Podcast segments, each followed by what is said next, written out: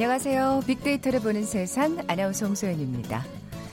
아, 몇 해 전 해외 한 유명 만화 사이트가 나라별 특징적인 문구를 담은 세계의 진도를 내놨었죠. 예, 국가별 대표 분야의 특징을 콕 집어낸 건데요. 뭐 사우디아라비아는 오일, 프랑스는 관광, 중국은 이산화탄소 배출, 북한은 검열, 일본은 로봇으로 표현했습니다. 그렇다면 우리나라는 뭐라고 했을까요? 음, 바로 일 중독자를 의미하는 워크홀릭이었습니다. 뭐 지금은 여러 가지 제도로 상황이 좀 달라지긴 했습니다만 실제로 우리나라 노동자의 연평균 노동 시간 얼마 전만 해도 OECD 회원국 중 최상위권에 자리하고 있었고요. 일 중독자의 이미지는 아직도 남아있는 것 같은데요. 11월 들어 처음 맞는 월요일입니다. 새로운 한 주, 깊어가는 가을. 커피 한 잔의 여유만큼은 놓치지 않는 의미 있는 한 주 만들어 보시면 어떨까요? 뭐 요즘은 음식만큼이나 이 커피나 차의 취향도 존중받는 시대죠. 그래서 집에서 나만의 커피나 차를 즐기는 홈카페 시장이 커지고 있다고 합니다. 잠시 후 빅데이터 insight 시간에 자세히 살펴볼 거고요. 최근 오키나와의 상징이자 세계유산으로 지정된 슈리성에 큰 불이 났다는 소식 들어보셨을 겁니다. 세상의 모든 빅데이터 world 키워드 시간에 오키나와의 눈물이라는 키워드로 빅데이터 분석해 봅니다. 자, 먼저 빅퀴즈 풀고 갈까요? 오늘 홈카페 관련된 얘기 나눠볼 텐데, 참 커피 종류 많죠. 그 중에 이 에스프레소와 우유를 결합한 메뉴가 있습니다. 음, 아침에 식사 대용으로도 많이 드시는 것 같아요. 이 아메리카노가 조금 부담스러우신 분들. 아, 그런 분들한테는 이 부드럽고 고소한 맛이 참 매력적일 텐데요. 스웨덴에서 요리한 이 커피 관련 신조어도 있죠. 한 손엔 커피를, 다른 한 손엔 유모차 손잡이를 잡은 아빠를 가리키는 말로 육아에 적극적으로 나서는 아빠를 이것 파파라고 부르기도 합니다. 보기 드립니다. 1번 원두커피, 2번 믹스커피, 3번 설탕커피, 4번 카페라떼. 오늘 당첨되신 두 분께 커피와 도넛 모바일 쿠폰 드립니다. 휴대전화 문자 메시지 지역번호 없이 샵 9730, 샵 9730. 짧은 글은 50원, 긴 글은 100원의 정보 이용료가 부과됩니다. 방송 들으시면서 정답과 함께 다양한 의견들 문자 보내주십시오.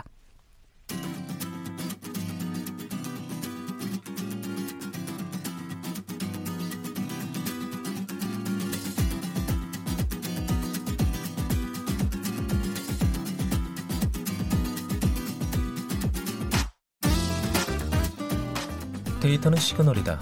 KBS 일라디오 빅데이터로 보는 세상. 세상의 모든 빅데이터.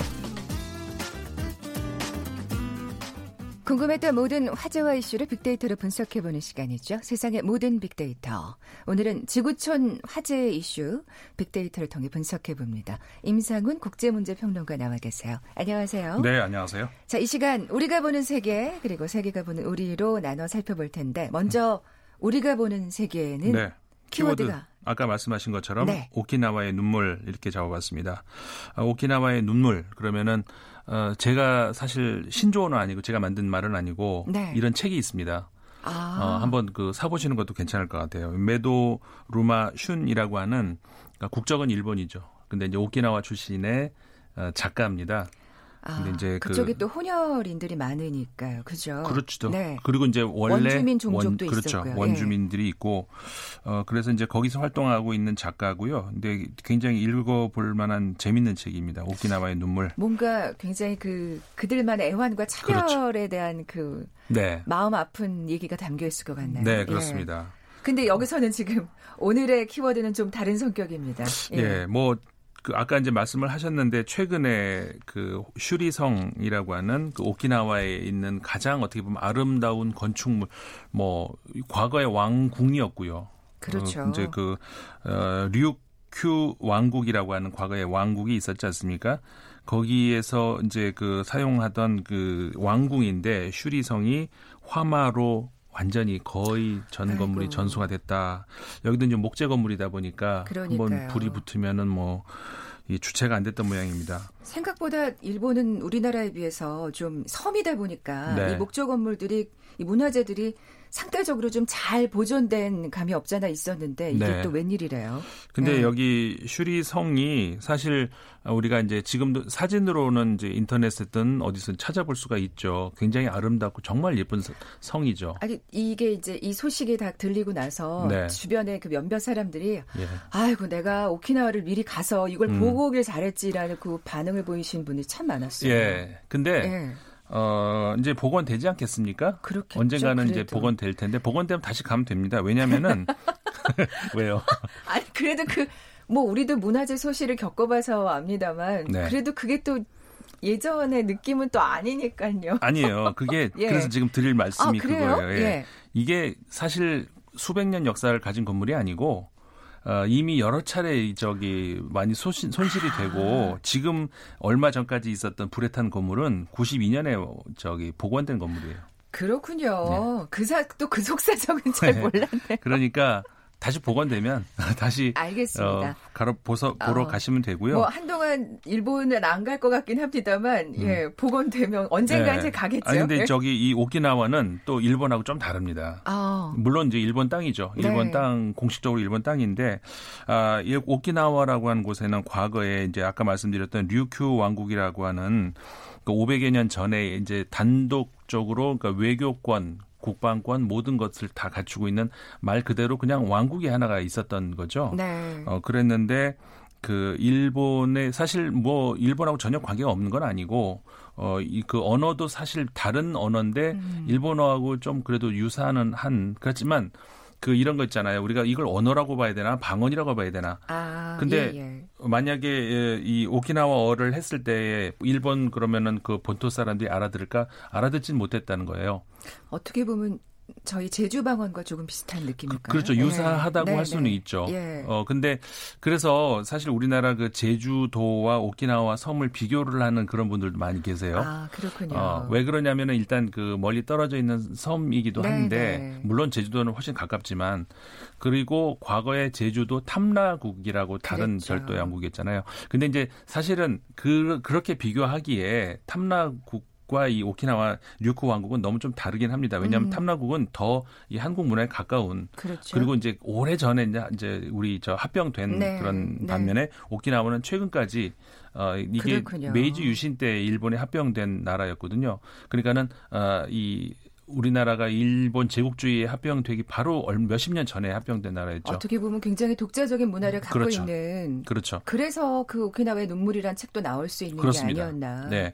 그러니까 네. 이 사람들이 오키나와 이 원래부터 이제 살고 계셨던 그분들 같은 경우에는 아래쪽에서 이렇게 올라간 그런 민족인데 어 그래서 이제 일본이 현재의 그 본토 섬에 있는 사람들하고는 좀 많이 다르고요. 음. 언어도 물론 그렇지만 문화적으로도 중국의 문화도 많이 받고 어, 또 일본 문화도 물론 받고 음. 한국과도 많은 교류를 했었고요. 아, 굉장히 독특할 것 같네요. 굉장히 독특한 문화죠. 어. 어, 그리고 이 기후도 거기는 굉장히 남쪽이잖아요. 그러니까 그, 래서 제가 사실 좀 그 야구를 좀 좋아하는데 예, 예. 예. 전지훈련 많이 맞아요. 하거든요. 예. 겨울에 윈터리그라고 해서 예, 맞아요. 이번에는 진짜 한 팀도 안 가는 걸로 알고 있습니다만 예 그렇습니다. 예, 예. 이제 그런 나라 아니 나라라고 지역? 하면 안 되겠죠. 예. 예. 그런 지역이기 때문에 에, 특히 이제 우리나라하고는 또 아픈 역사가 저 우리나라 역사에 아, 공유되고 그래요. 있는 것이 사실 이 조금 전에 말씀드린 것처럼 최근에 이게 메이지 유신 때 완,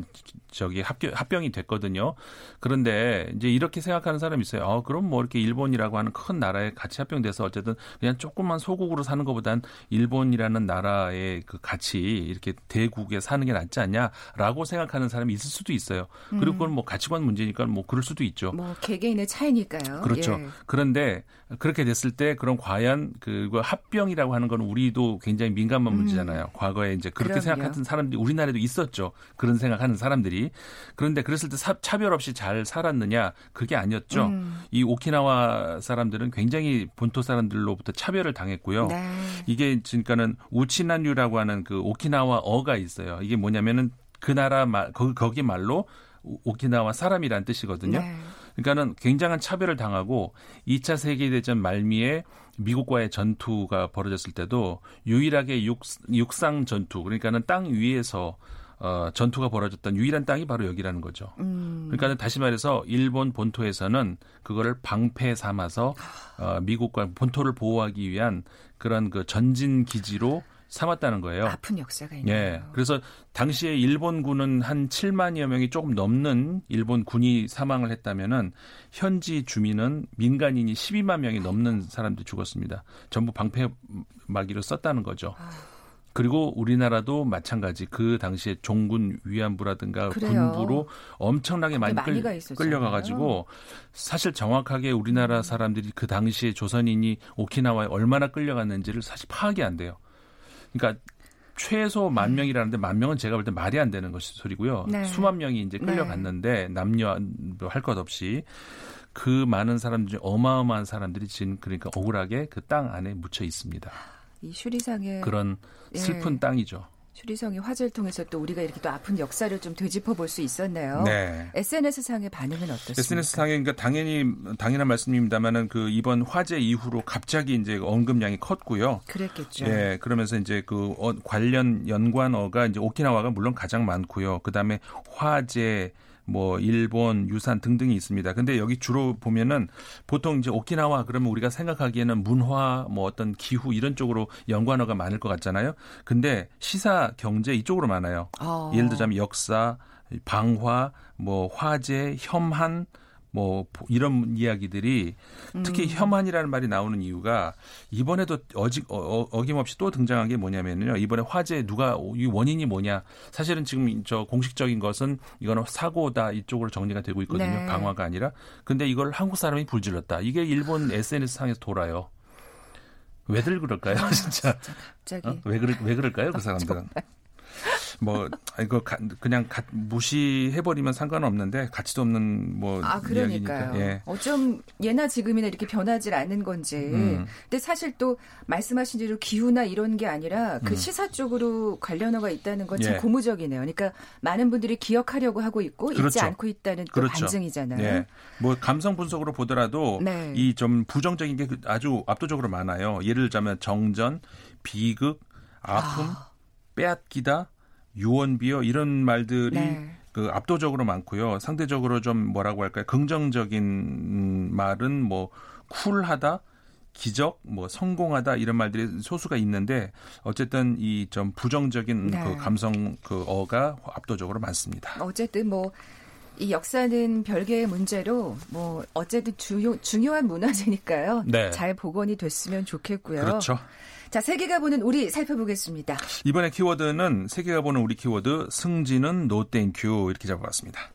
어, 이게 이제 우리 얘기인 우리 거잖아요. 얘기죠. 예, 전 다른 나라에서 보고 있는 우리나라 이야기입니다. 네. 뭐냐면은 최근에 중국 신문망이 30일 보도를 한 내용이에요. 이 KBS를 인용을 해서 보도를 했더라고요. 네. 20, 30대 한국의 20, 30대 직장인의 41.7%가 회사 내 승진에 특별한 관심이 있는 게 아니다라고 답했다.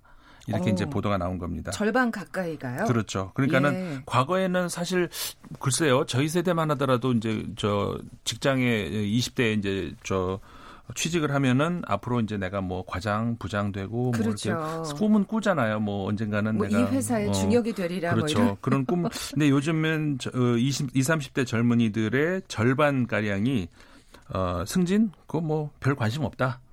이제 이게 그 연령대별로 또 조금 다른데요. 20대의 경우에 44.4% 44.6%가 승진에 관심이 없다고 음. 하고요. 그러니까는 30대는 35.2%예요. 그러니까 네. 확실히 젊어질수록 더 관심이 없어진다는 거죠. 그다음에 남성 여성 남성은 37.7%가 승진에 신경을 안 쓴다고 하고요.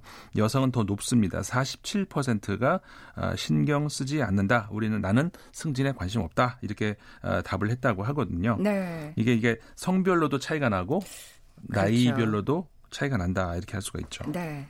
확실히 좀 여성들한테는 유리천정이 좀 그 작용하지 않았을까. 그 영향이 네, 전 크다고 봐요. 그렇게 생각이 들고요. 네. 또 이게 사실 아 그래 요즘 뭐 젊은 세대들 워라벨 이래가지고 어떤 자기 삶의 만족도가 네. 더 중요하니까 이렇게 단순하게 얘기할 수도 있지만 네. 또 얼핏 보면 전 그런 생각이 들어요. 아니 뭐 위에 올라가봤자 잘리기밖에 더해. 그러니까 이 두 가지가 저는 예. 같이 있다고 보거든요. 예, 어떻게 예. 보면은 좀 더 적극적이고 내가 어떤 조직의 어떤 부속품이 된다기보다 내가 더 인생에 중요하고 그다음에 노동 이제 내 개, 개인의 생활 만족도와 노동이 결합이 돼야지 내가 어떤 그 어디에 희생으로 그냥 그냥 평생 음. 그냥 일하다가 그냥 누구를 그쵸. 위해서 뭐를 위해서가 아니라 그냥 나를 위해서 좀 살자 그런 맞아요. 자신감이 반영된 그런 긍정적인 면도 분명히 있는데 반면에 아까 말씀하신 것처럼 너무 노동이 이제 불안정해지고 과거에는 이제 그 취직이 되면은 이게 평생 직장이었잖아요. 그러니까 더 이게 내 회사다라고 그렇죠. 생각하면서 열심히 할수 네. 있었던 것 같아요. 근데 지금은 어차피 이러다가 뭐 잘릴 거 음. 내가 여기다 왜 충성을 다해? 네, 네. 그러면서 승진 아 그거 됐고 앞으로 내가 몇 년까지 여기 있다가 언제 어떻게 몇 년에는 또뭘 준비하고 이런 생각을 요즘 젊은 사람들은 더 많이 한다는 것이죠. 미리 그 다음 인생을 계획하는. 네. 그러니까 긍정적인 면, 부정적인 그러네. 면이 확실히 씁쓸 씁쓸한 예, 네, 같이 있는 것 같아요. 감이 없잖아 있네요. 네. SNS 상의 반응도 또 다양했겠네요. 그렇죠. 음. 이것도 이번에 제가 찾아보니까 그 직장이라고 하는 그런 검색어 여기에 대해서 부정적인 그 반응이 감성 분석이 압도적으로 많습니다. 아, 반 이상이 부정적으로 이렇게 나왔고요. 참. 예, 그, 왜 그럴까? 그, 좀 그러지 않아도 아. 되는데, 이건 우리가 모두가 다 같이 생각할 필요는 있는 것 같아요. 그래요. 그러니까, 어쨌든, 네. 뭐, 그래도 생활에 아주 중요한 부분을, 상당 부분을 차지하는 게 직장이잖아요. 예. 내가 좋아서 다니든, 혹은 돈을 벌기 위해서 다니든 물리적인 간에. 시간상으로도 그러니까요. 직장에서 보내는 시간이 압도적으로 많지 않을까요? 여기서 보내는 시간이 그렇게 행복하지 않다면 어떻게 그렇죠. 삶이 행복할 수 있겠어요? 그러니까요. 네. 이걸 어떻게든 그 개선을 해야 되는데 음. 그러니까는 그이 그 나쁜 부정적인 그런 그 연관 검색어가 어떤 게 있냐면 직장 했을 때 좀 그냥 들어보십시오. 네. 화나, 화나다. 아이고. 예민하다. 스트레스, 그 귀찮다, 욕하다, 욕까지 왜 나올까요? 음. 그런 게 있어요.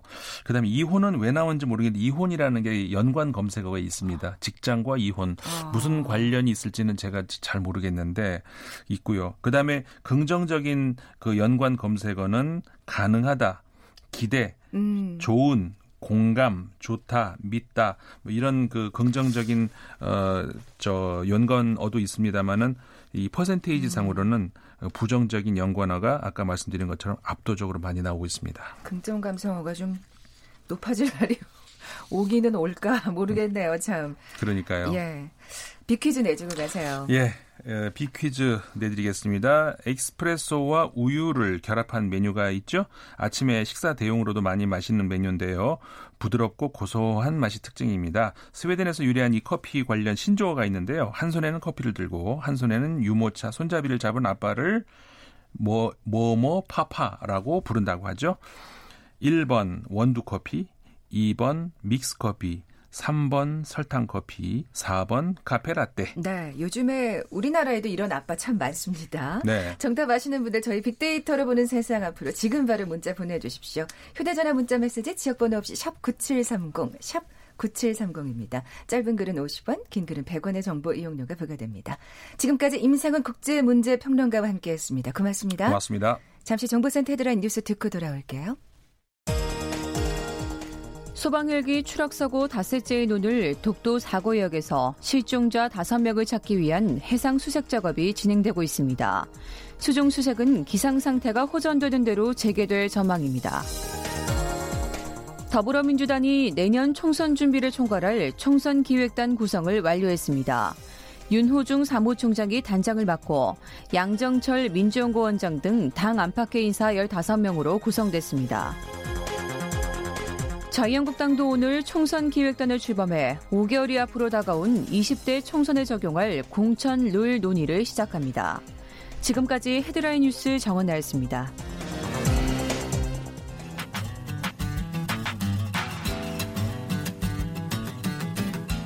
마음을 읽으면 트렌드가 보인다. 빅데이터 insight. 타파크로스 김용학 대표가 분석해드립니다. 빅데이터를 통해 라이프 스타일과 소비 트렌드를 분석해보는 시간이죠. 마음을 읽으면 트렌드가 보인다. 빅데이터 insight. 타파크로스의 김용학 대표 나와 계세요. 안녕하세요. 안녕하세요. 자, 오늘 나눌 대화 주제가 홈카페입니다. 네. 네.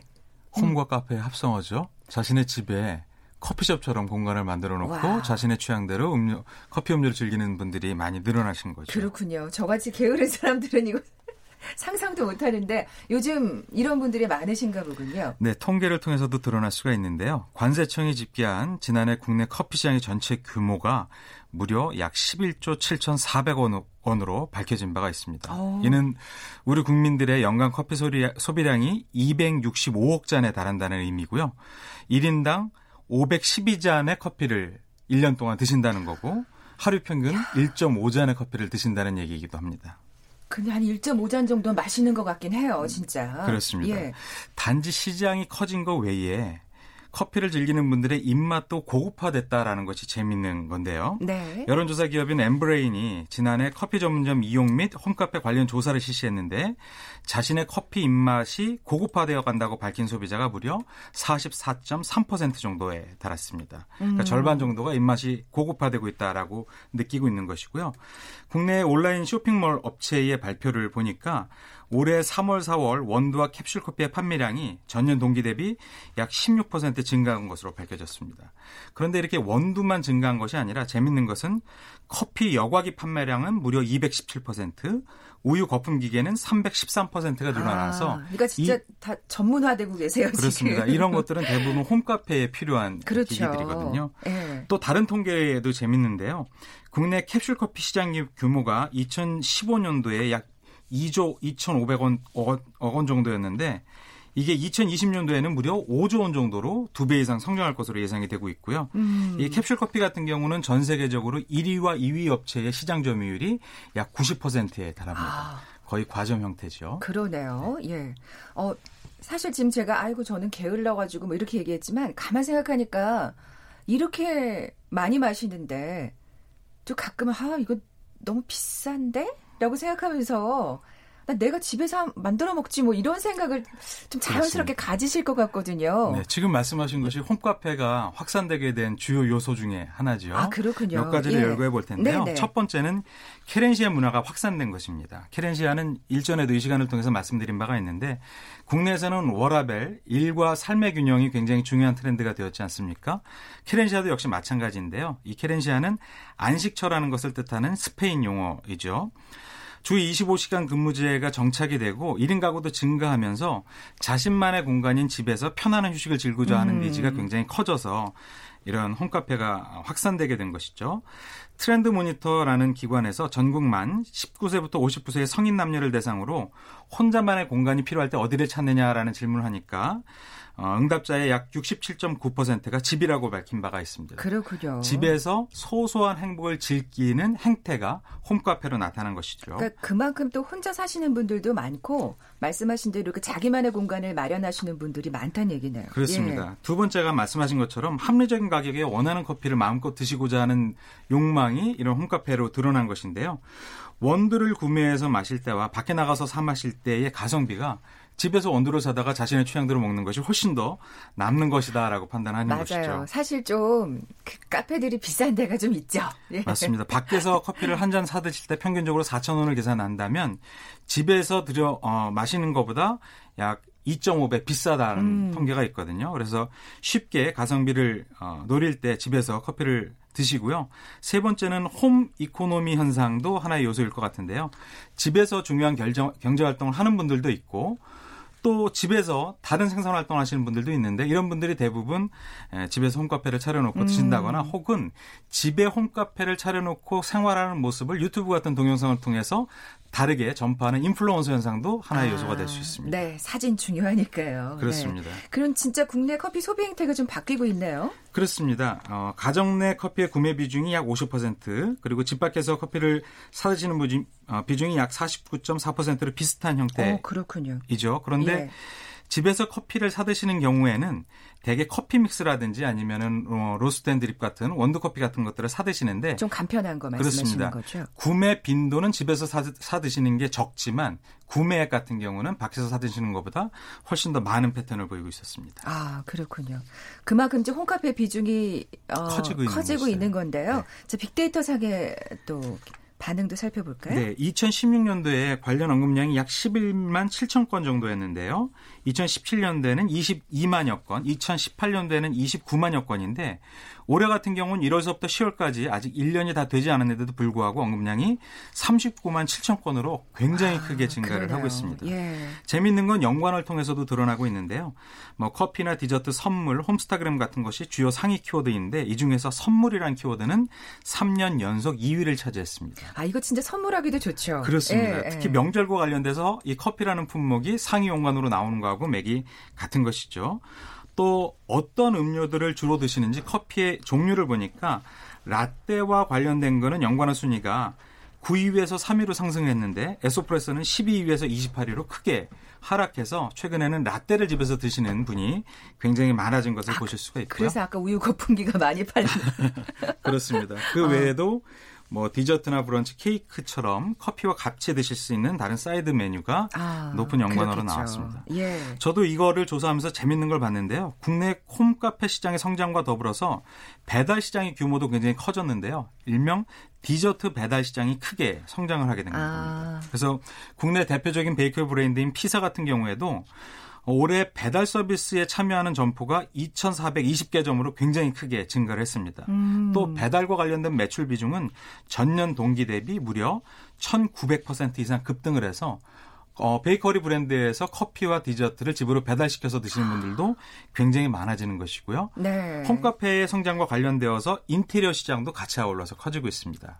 진짜 이게 사실 워라벨에 어떻게 보면 확장 선상이라고 그렇습니다. 볼 수가... 대표적인 트렌드가 커피 시장에서 네. 나타나고 있는 것이죠. 그러네요. 그럼 구체적인 상품도 좀 살펴볼까요? 네, 국내 커피 프랜차이즈 대표 회사인 T회사 같은 경우에도 홈카페족을 위한 로스팅 원두 5종을 출시를 했는데 이거 같은 경우는 소비자가 자신의 기호에 맞는 원두를 선택해서 즐길 수 있도록 로스팅한 원두를 판매하는 것인데 네. 굉장히 크게 소비자들의 어, 인기를 끌었다라고 하고 있고요. 또 음, 대형 호텔인 L 호텔 같은 경우에는 올댓 호텔이라는 서비스를 통해서 홈카페족을 겨냥한 특급 호텔의 애프터눈 티 세트를 판매를 했는데 커피 안 드시는 분들을 위해서 그죠? 네 그렇습니다. 네. 그런데 조기 마감이 될 정도로 아. 큰 호응을 얻었습니다. 네. 그리고 최근에 콜드브루 커피 많이들 드시잖아요. 맞아요. 그런데 콜드브루 같은 경우에는 커피를 내려봤는데 굉장히 오랜 시간이 걸리는데 이거를 4분 만에 내려받을 수 있는 머신이 야. 등장을 했습니다. 그래서 굉장히 간편하지만 질 좋은 콜드브루 커피를 드실 수 있는데 이것도 굉장히 많은 분들이 구매를 했다라고 합니다. 아, 또 지금 홈카페에 관심 있으신 분들은 지금 귀가 네, 좋은 정보를 계속 알려드릴 네, 텐데요. 네, 근데 뭐 또 이건 이런 거 기계 또 비싸잖아요. 그렇습니다. 어, 제18회 네. 서울 카페쇼라고 하는 것이 어, 이번 달 11월 7일부터 10일까지 서울 코엑스에서 열리는데요. 작년 이 전시회에 무려 78개국 15만 명이 다녀갔다고 합니다. 어, 그래요. 그러니까 우리나라가 커피 공화국이라고 해도 뭐 무리가 없을 정도로 굉장히 뭐 큰 인기를 그렇죠. 끌잖아요. 아까 말씀하신 대로 하루에 1.5잔 이상을 마시는 거니까. 그렇습니다. 예. 그래서 세계 유수의 커피 브랜드에서 이 쇼에 참여하는 기업들도 많고 국내 소비자들도 여기 들어가서 새로운 원두나 기기 같은 것들을 어 탐색하실 수가 있잖아요. 네. 좋은 기회라고 생각이 듭니다. 네. 좋은 정보 감사합니다. 네. 홈카페에 관심 있으신 분들은 예, 한번 둘러보시면 좋을 것 같네요. 자, 지금까지 빅데이터 인사이트 타파크로스의 김용학 대표와 홈카페 마케팅에 대해서 살펴봤습니다. 고맙습니다. 감사합니다. 자, 오늘 커피와 도넛 모바일 쿠폰 받으실 두 분입니다. 이 커피 얘기하고 나니까 이 선물 드리는 게 더 의미가 있는 것 같네요. 오늘 정답은 카페 라떼였죠. 4번이었습니다. 3313님. 칠순 넘으신 아버지께서 농사일 끝내고 나면 믹스커피를 매일 드시는데 아버지 칠순 생신 때 읍내에 있는 카페 모시고 가서 카페라테를 처음으로 사 드렸다고. 와, 효도하셨네요. 그리고 7167님, 아이고, 감사합니다. 라떼보다 더 부드러운 목소리로 들려주시는 다양한 정보에 귀 기울이며 여유를 즐기고 있습니다. 하셨어요. 이 두 분께 선물 보내드리면서 물러갑니다. 저는 내일 11시 10분에 다시 오겠습니다. 고맙습니다.